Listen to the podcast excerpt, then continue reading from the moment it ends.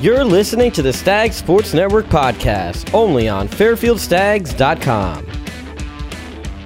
Hey, Stags fans, welcome back to a special Stag Sports Network podcast episode. J J Duke here with you as, once again, we continue to get closer and closer to opening up the twenty twenty twenty twenty-one academic year. Um, if you haven't been able to join us over the last couple of weeks, we've had a couple of really intriguing podcasts as we learned about the athletic sides of things, of how the student athletes are going to be coming back, how they're going to reacclimate themselves on campus, strength and conditioning wise, as we spoke to Mike Harris a couple of weeks ago. Then most recently, we had a sit down with the director of athletics, Paul Schlickman, to kind of get his take on how things have been going. But now we're delighted to be joined by the dean of students for Fairfield University. That's Will Johnson, to talk kind of what the academic side and the student life side will be like coming over the next few weeks. So Will, first off, thanks so much for joining us. We really appreciate it.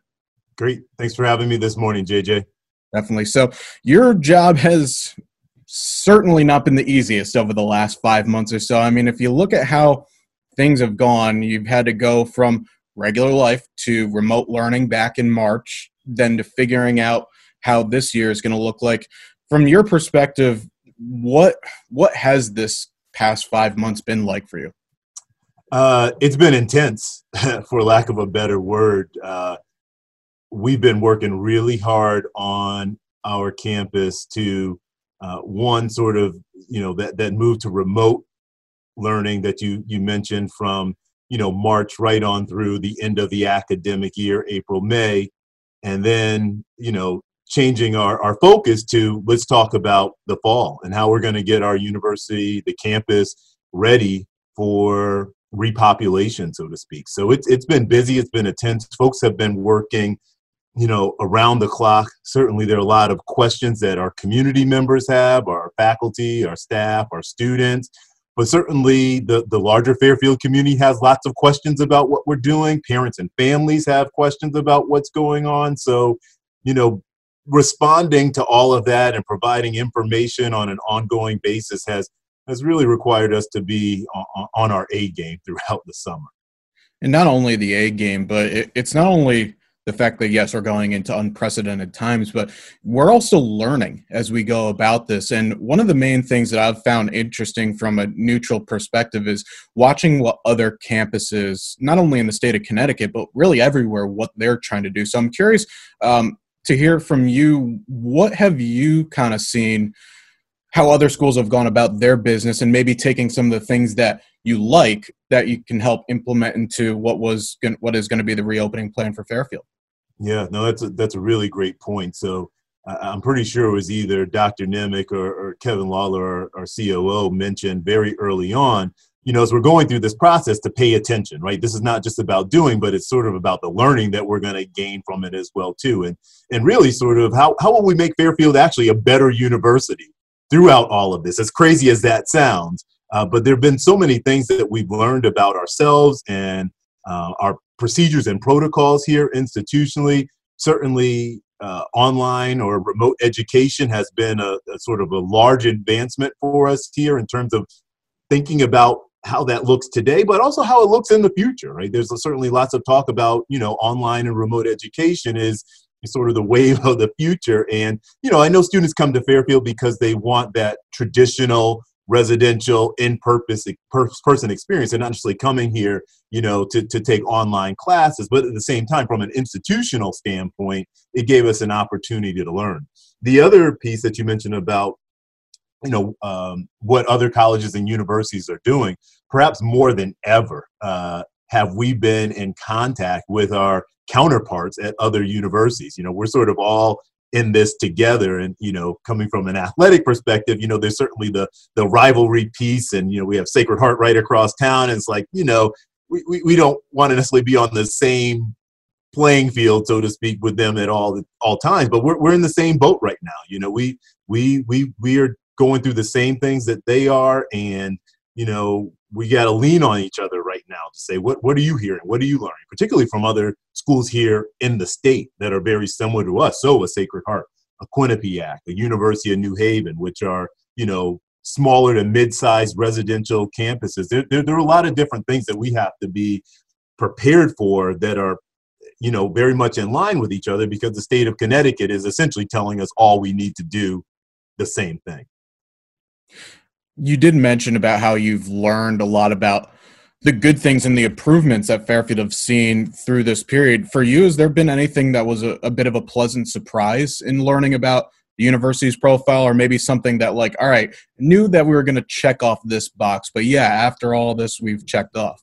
You know, I said this to someone yesterday. You know, if anything, what this experience has not necessarily taught me, but reinforced, Uh, the great team that we have here at Fairfield University. Um, people have really come together.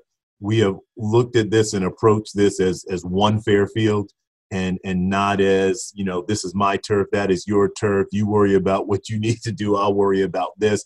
You know, we're all working on this very collaboratively. We set up a number of different Uh, working groups um, that were, you know, uh, integrated with representatives from many different units across campus. So even if you're talking about, you know, facilities, for example, it's not just the facility staff on there. You're bringing faculty in that conversation, students into that conversation, everyone who has a perspective about what needs to go in whatever those final decisions that we are making. So it, it really has, um, you know, reinforced something that I already knew about Fairfield, that there are really good people who work here at the university. Um, I know folks are tired right now, but I know in another respect, people are reinvigorated, you know, in terms of our purpose and, and, and, and what we're here for and what we're all about. So that, that's, that's been great, you know, just to, to sort of experience that and, and sort of see how committed people here at the university are to the university and to our, our students as well.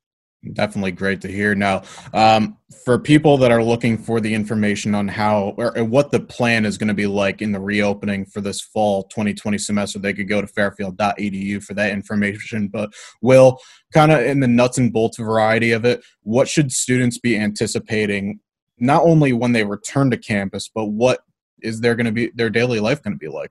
Yeah, well, you know, for our returning students, uh, it's going to be different. You know, it, it's not going to be what they uh, had experienced up until the point that we went remote right after spring break uh, last year. Um, you know, students are still going to be able to engage with each other, still going to be able to interact with each other. Students are still going to go to class. The uh, the dining facilities will still be open. We'll actually have a few more on campus because we need to, you know, uh, Uh, make sure that we're we're following those physical distancing standards that are that are in place. Um, I think what students are going to find more than anything else, you know, you got to wear masks. You got to wear masks all of the time. There are no ifs, ands, or buts about wearing masks, except for when you're uh, in your residence hall room or university housing assignment, or you're eating. Other than that, you're going to have to wear a mask. University is certainly looking to put together, or we have put together, a number of activities. Uh, our Office of Student Engagement has been working really hard to make sure that there are um, you know, events and programs that students can participate in. Uh, Eli Okandan, our, our director of our recreation complex, and his crew have been making sure that that the Recplex is is is ready to go. I think you probably know, J J, the Recplex is probably, you know, one of the most frequented facilities here on campus, probably next to the dining hall and the library. Um, so students are gonna they're gonna need a place and a space where they can go to to let off some steam, because, you know, concerns about, you know, just being a college student in general are going to be present. But I think some of the anxiety that comes across about being in this um, highly populated community with this virus um, ever present amongst us is, is going to create some stress for some people. So certainly finding some outlets for students to be able to um, decompress a little bit uh, is going to be really important. Uh, what's not going to happen for our students are some of those uh, impromptu gatherings, as I like to call them. You know, the parties are, they can't happen. They really can't happen. And and, and students, you know, they may be thinking, well, let, let, let me see how far I can go with this. Let me see if I don't exactly follow the guidelines, what will happen to me. And, you know, as I mentioned early on, in terms of anticipating what our response will be in some of these situations, and I, and I'm not one, as a dean of students, who wants to come out and say, if you do this, you do this is what's going to happen. I always want to give students when they come into our office an opportunity to tell their side of the story. But if it's documented that you had twenty-five people in your residence and we said you could only have four or six or eight or ten, then you're creating a huge issue, a huge health risk for our campus. And we don't have the ability to just give out warnings in this case. Um, you know, we're going to have to cut right to the chase, and there are going to be some consequences that um, students and perhaps their families are not going to be very excited about.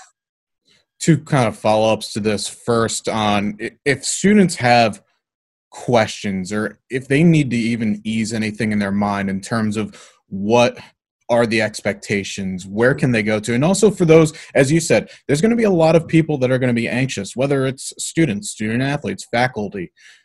Are there resources that are out there that Fairfield can provide to help maybe, I don't want to say relieve some of that stress, but at least help cope with it a little better? Absolutely. Great question, J J. So um, to your first question, uh, definitely our office. You know, the Office of the Dean of Students is a, is a great one-place stop, one-stop shop for students and their families to find out some of the answers to these questions that they're having about the return to campus. Um, I know some of our offices, I think of Student Health Center, I think of our Office of Residence Life. I mean, they are really busting their tails right now to get the final pieces in place for, for this reopening. Uh, so certainly I, I direct folks to, to our office, to myself, to our Assistant Dean, Allison Berger, um, to our Director of Restorative Mentoring, Father Michael Duty, who I know many of our student athletes know very well. You know, reach out to us, contact us, and, and, and we'll be able to, to provide you with uh, some insight, some information on, on what you need to know.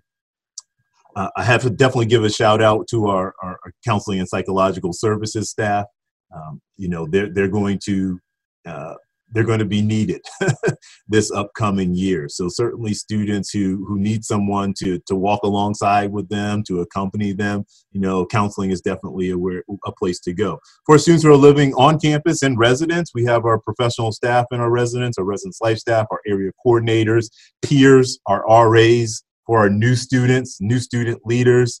Um, You know, definitely, definitely lean into those folks. You know, I know I mentioned early on what it's going to be like for our returning students.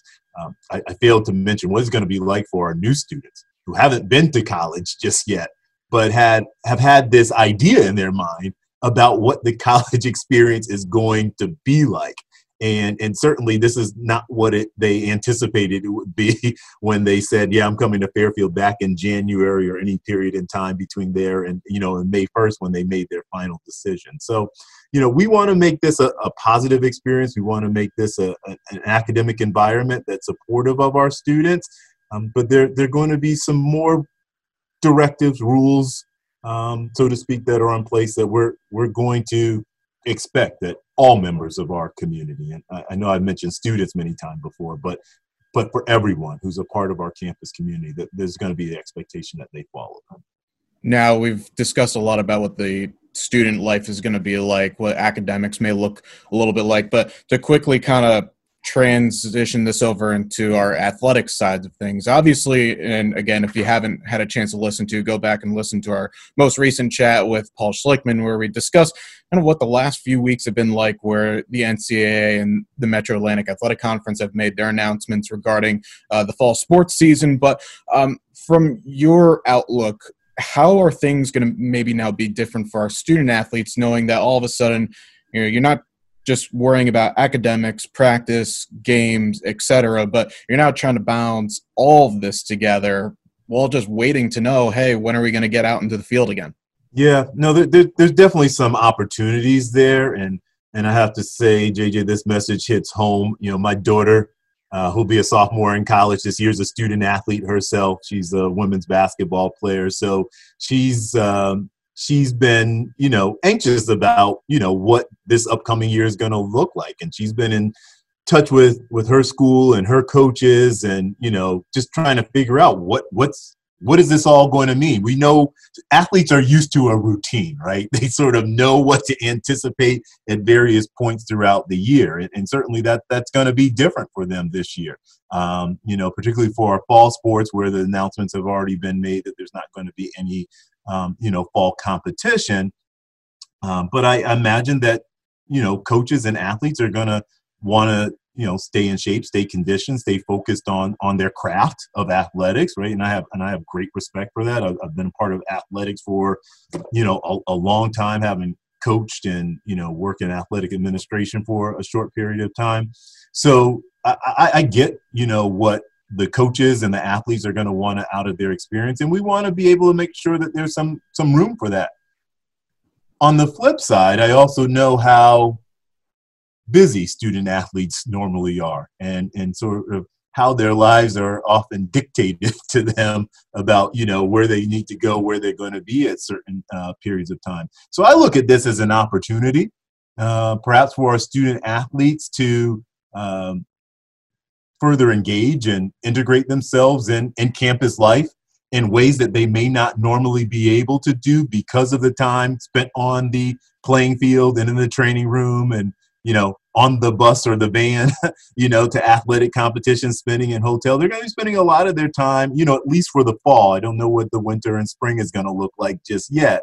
Um, but they're going to be spending a lot more time on campus than they probably have in the past. And, you know, now it's a great time for them to be students or become a little bit more of the student than the athlete, you know, in terms of that balance um, during this upcoming year. That's what I know I've encouraged my daughter to do. Um, you know, you spend a lot of time with your teammates, and, and that's great. I'm, I'm I'm all about that. But this is a great time to get to know some other people, you know, within the university community. Sort of spread your wings, b- branch out a bit, and, um, you know, really find out all that Fairfield University has to offer. Yeah, it's a great shout.